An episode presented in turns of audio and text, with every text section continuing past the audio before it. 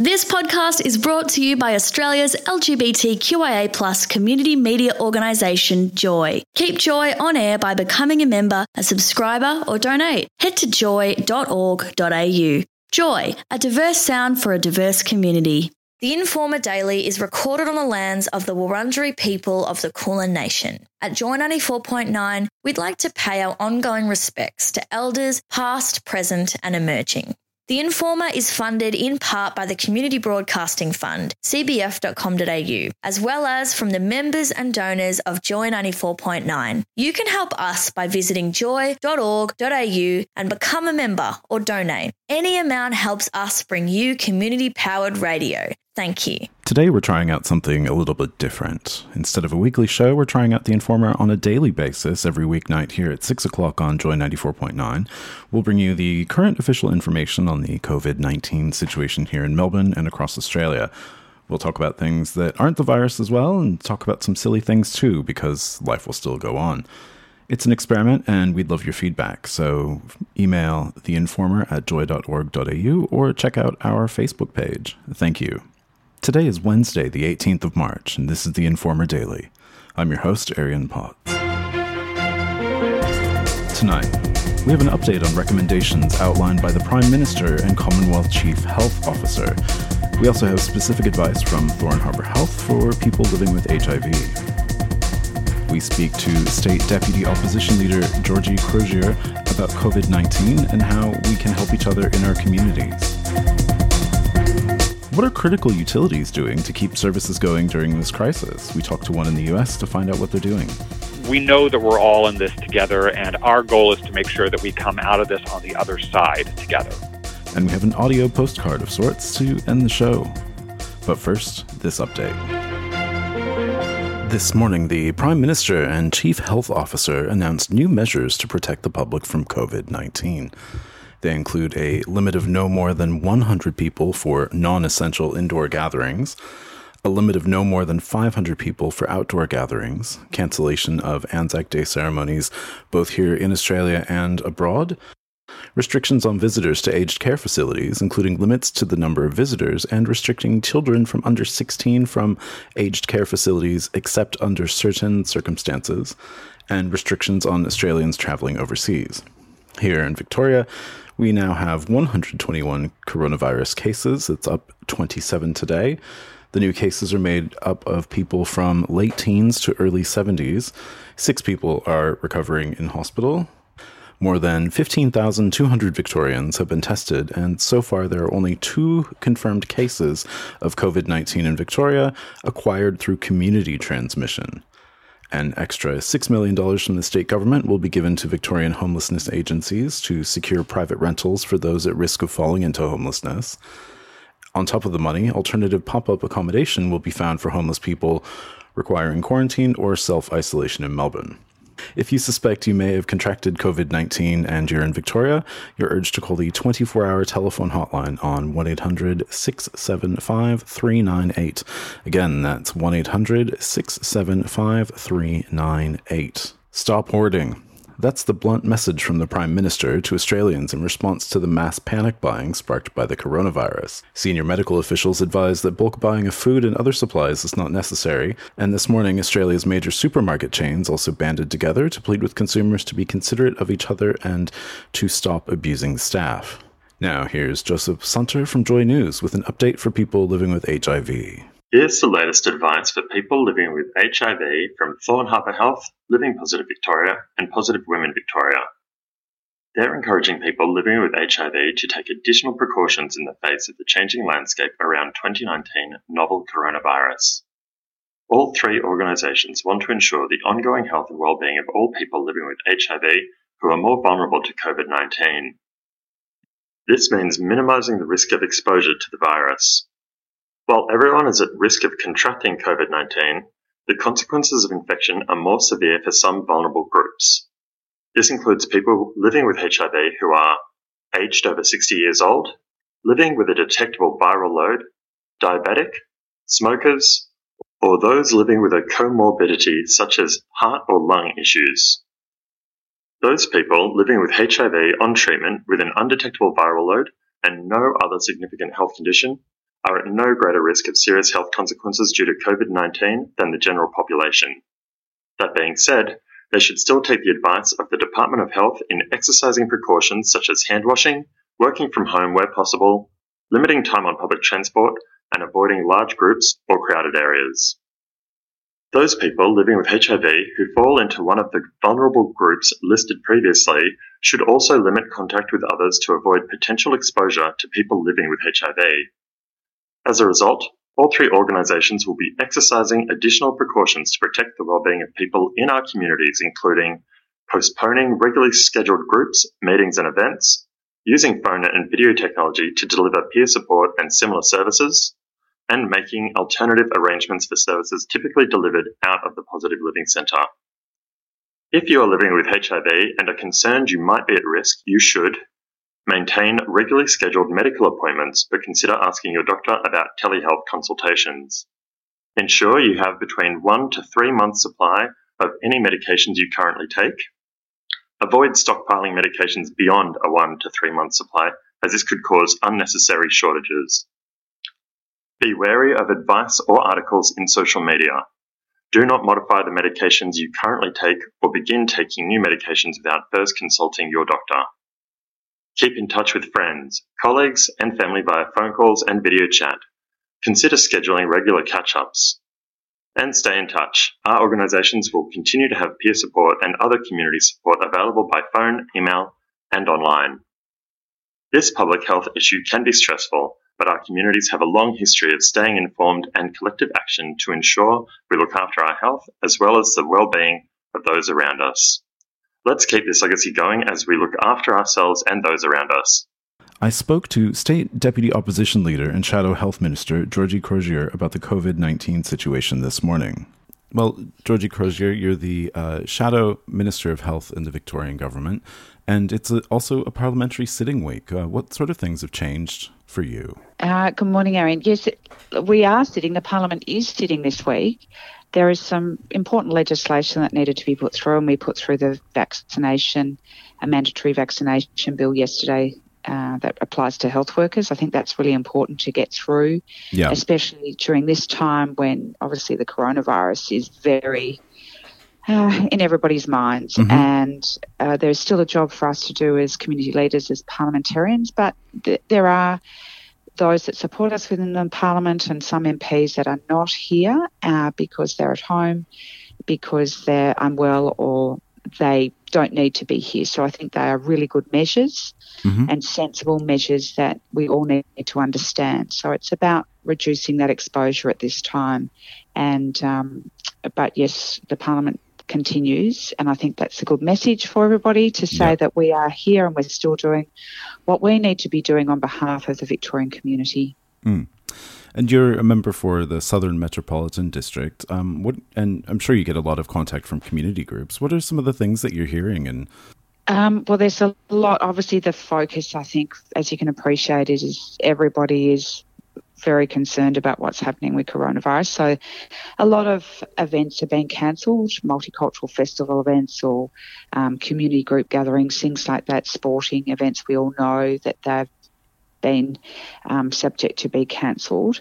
So, those things are having an impact, and people are understanding. I, I, I really believe that the community understands why they have to be cancelled or postponed to a later date, but it's certainly having a big impact on many, many events um, across my region. Yeah, and with the Prime Minister's announcement just a little while ago um, that events indoors uh, shouldn't have more than 100 people, outdoors up to 500 is okay. That's a that that's going to impact a large part of social life and also economic life.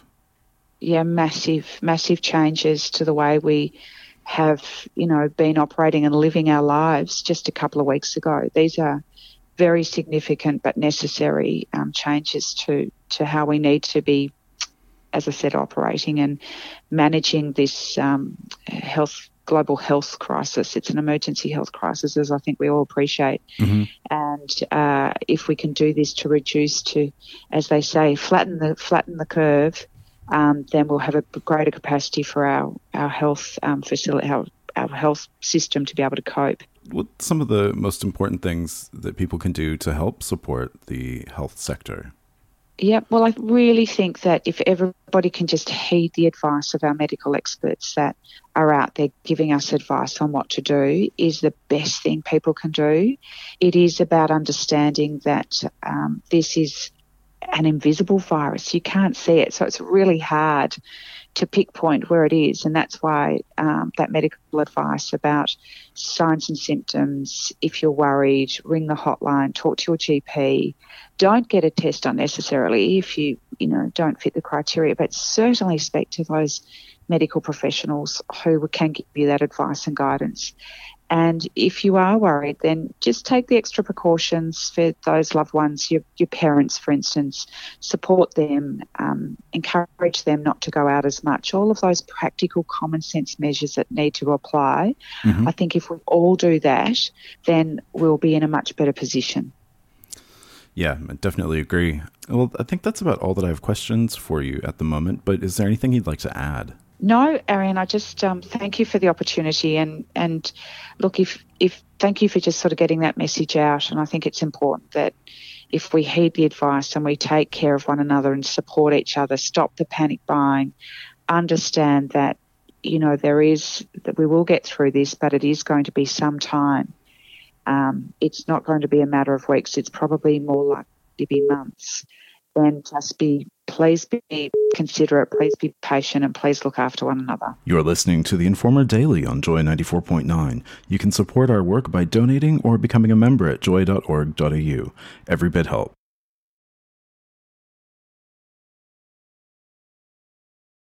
Welcome back to the Informer Daily. In other parts of the world, the COVID 19 situation has been much worse up to this point. But even when people are quarantined, they depend on utilities like water, power, and gas. In the United States, many early cases have broken out in the northern suburbs of Seattle. I spoke to Cale Thompson from the Snohomish County Public Utility District about what they're doing in this crisis. Well, Snohomish County is sort of the epicenter of the COVID 19 outbreak in the United States, or at least the greater Seattle area. Um, how's that uh, impacting the district's employees? We've had to make uh, quite a few changes here uh, rather rapidly, too, in just the last week or so. Safety is our highest priority, though, for our employees and our customers. That said, there's a lot that happens behind the scenes to guarantee that we're able to deliver uh, critical power and water to our customers, especially at this time. Uh, many of our employees are working from home right now, and all non critical employees will be required to be working from home by the end of this week. Those who do have to be at work, those mission critical employees, the people behind the scenes making sure we have enough power power for all of our customers uh, or out in our communities to repair outages when they happen. Uh, they are all social distancing at work at this time. In fact, we have an emergency operations center that we've opened here at our headquarters. Uh, I was down there this morning for a few minutes myself. Nobody was sitting within six feet of another person. And in fact, most people had well over that amount of space between them. Our mission critical people run a whole gamut of positions here at the utility. We have folks who obviously you're out in our community repairing lines when we have outages. We have the people who are working in our warehouse to make sure that they have the material they need to repair those outages. We have people who work behind the scenes actually managing the amount of power that's flowing into our grid and out to our customers mm-hmm. to make sure that we have enough to serve everybody. Uh, and, and a lot of that happens completely unbeknown to the customer at home. Most people will flip their light switch on, the lights come on, and they don't give uh, any more thought to it. Yep. But when the power goes out, you start to wonder what's happening behind the scenes. And those are the folks behind the scenes who are making sure that we're able to continue delivering reliable power to everybody. Mm.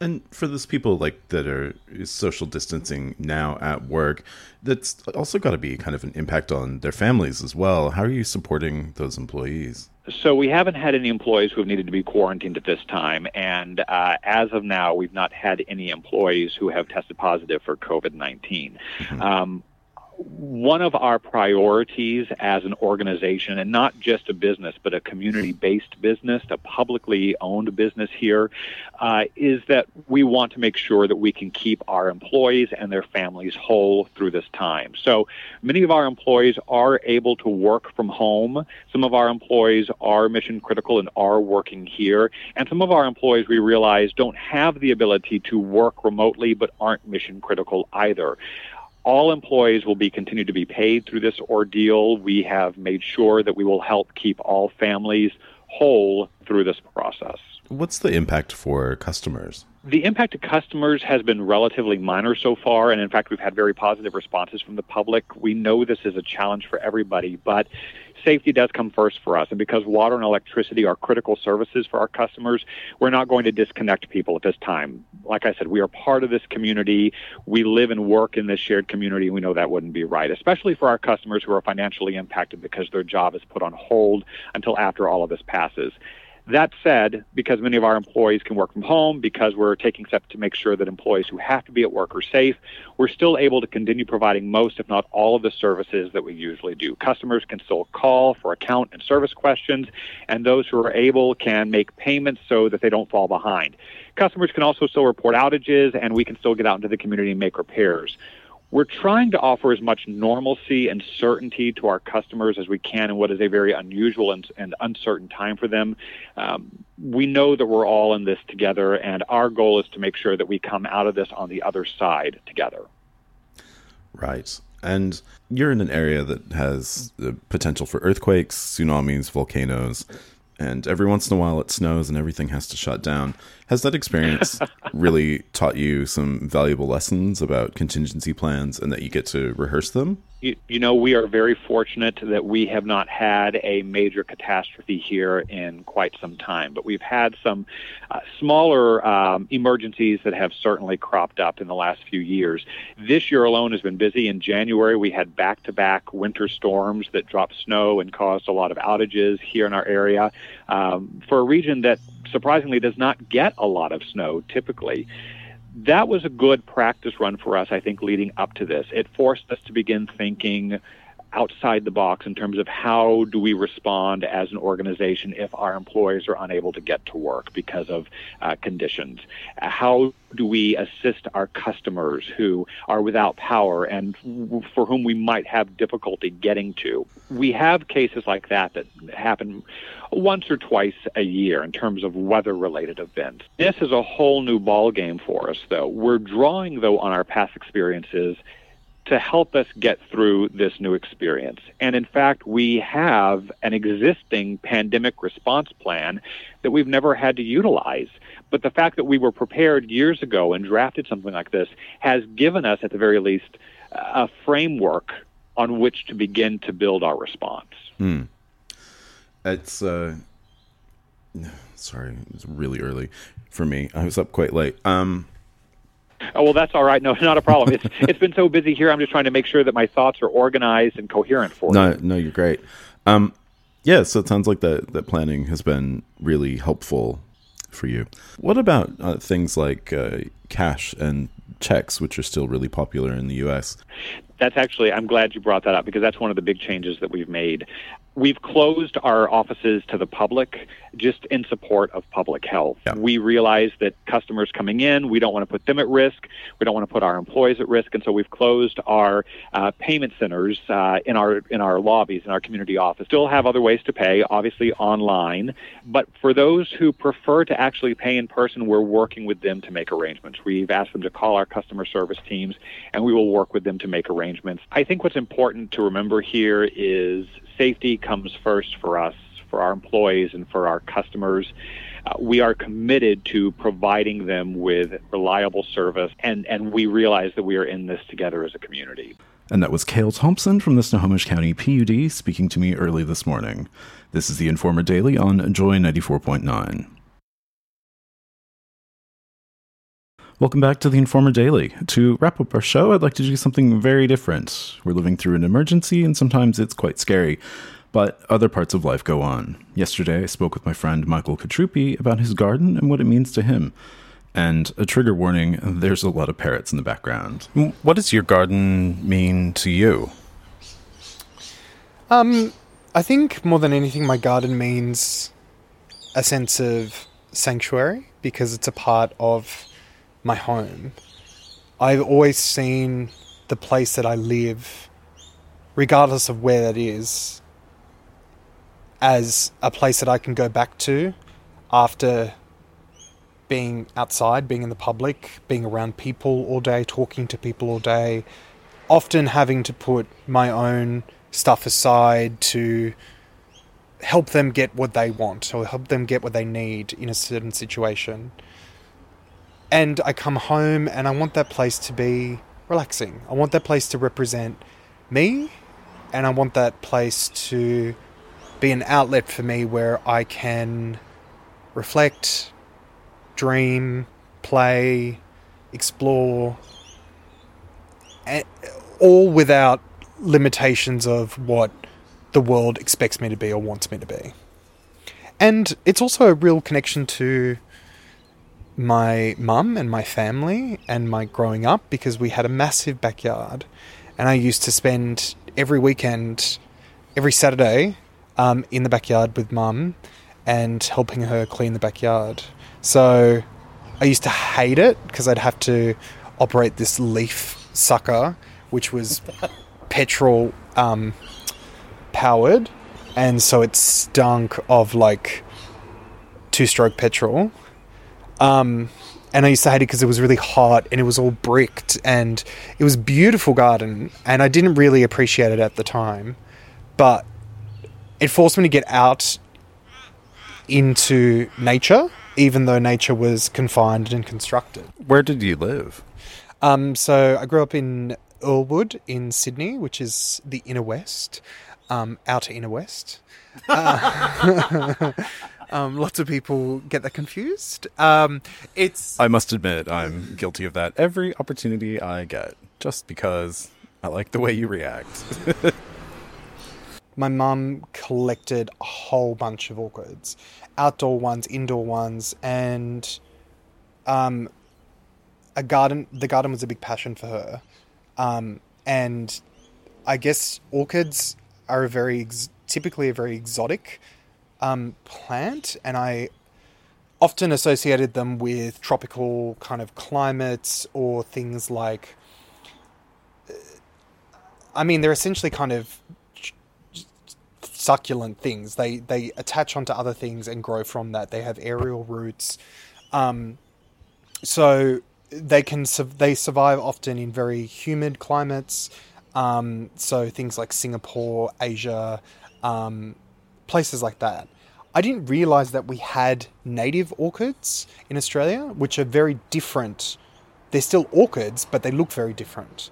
And it made me think about the orchid as more of a broader kind of um, a broader class of plant rather than just that flower that I've seen growing in Coles or Woolies or you know that beautiful um, lipped flower. Um, but all the orchids that I have are all cuttings from my mum, so I tend to have more success with orchids that grow outside um, because I I think I well I know I hate humidity, so I having orchids kind of counteracts their needs versus mine. So I always try to keep orchids in the bathroom, but they just never end up surviving. But outside, they do really well.